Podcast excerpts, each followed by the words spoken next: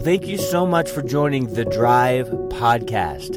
I'm your host, Mike, a pastor here in Mobile, Alabama, and I'm excited to encourage you as we go over certain truths and principles from the Word of God. And I pray that your heart would be encouraged.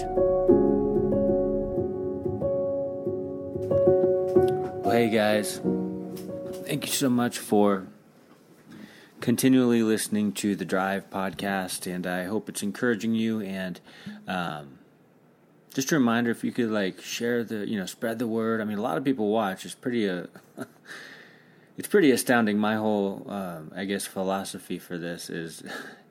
If I can uh, encourage one person, then it's worth it. Um, so, praise the Lord. God's using it to encourage a lot of people. So uh, if you know anyone who needs encouragement, just let them know about it. Um, it's on Buzzsprout. It's on uh, most people listen to it. I think on uh, Apple Podcasts. Uh, The Drive, uh, Mike Sternad, and just uh, thank you guys. Just if you can get the word out, I just I always just love my my passion is to encourage people in the Word of God, and so. We've been going through First Peter, and I'm kind of taking just a verse from each chapter. Um, and I looked at chapter 1, verse 5, and chapter 2, verse 17. Now we're going to look at 1 Peter chapter 3, verse 8. I love what Peter says here. Finally, all of you be of one mind, having compassion for one another, love as brothers, be tenderhearted, be courteous not returning evil for evil, reviling for reviling, but on the contrary, blessing, knowing that you were called to this, that you may inherit a blessing. See, first of all, let's look at the end part there. No one is called to return evil for evil. No one is called to be the breakdown of someone else. But instead, Peter says, on the contrary to that, don't seek revenge, but do what? Bless knowing that you were called to this. Wow. I love that. You and I, we are called to bless others, even to bless those who persecute us. Is that amazing or what? Why? What's the result? Well, we inherit a blessing. So let's let's back up to verse 8.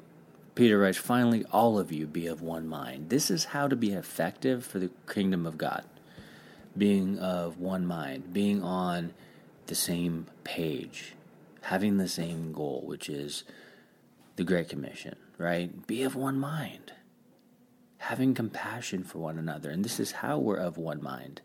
He says, Be of one mind, right? Be on the same page. How? Having compassion on one another. Not treating each other rudely or badly or horribly, but having compassion. Not only that, but love as brothers you know, Peter again talks about loving as brothers. Be tender hearted. It Doesn't say harsh hearted, right? He doesn't say be troublemakers. We are to be peacemakers. Jesus told us that, right? And so we want to be tender hearted. We want to be courteous, he says. I love that. Just simple. Just be courteous. so simple. Be polite. Be kind. So, how are we going to be of one mind? How are we going to do away with division? Have compassion for one another, love one another, be tender hearted. In other words, have soft heart towards one another, and be, be courteous. Why? Because we want to be of one mind, you guys. We're working together in this. You remember, like, uh, I don't know if this ever happened to you, but you know, when you're going through school when you're younger, they put you in groups. Sometimes you get to pick, sometimes you don't. Either way, if you get in a group and you're carrying all the weight and doing all the work, and the other people are just following you and, and, and doing what they want to do, it's not fun. Because it's all dependent upon you, and, and people aren't carrying their weight, aren't doing what they should be doing, so it's just like you take the brunt of everything. Well, in this Christian life, we're here to work together. We're in this together. And so we need to be of one mind. And in order to be of one mind, we need to do what Peter outlined here. We need to have compassion for one another. That person that you lack compassion for, pray for them. Pray that God will give you compassion for them. That person that you feel like you have no love for, grab God's love in your heart and extend it to them.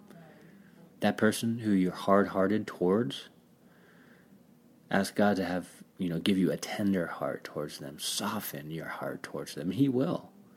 Some people just refuse or are unwilling to to ask for that, but God will give you a tender heart to those who are difficult in your life. And be courteous. Just simple kindness goes a long way. Don't return evil for evil, reviling for reviling, but bless. Bless. That's what you're called to do, Peter says. You're called to bless. You're not called to rip down. You're not called to break down.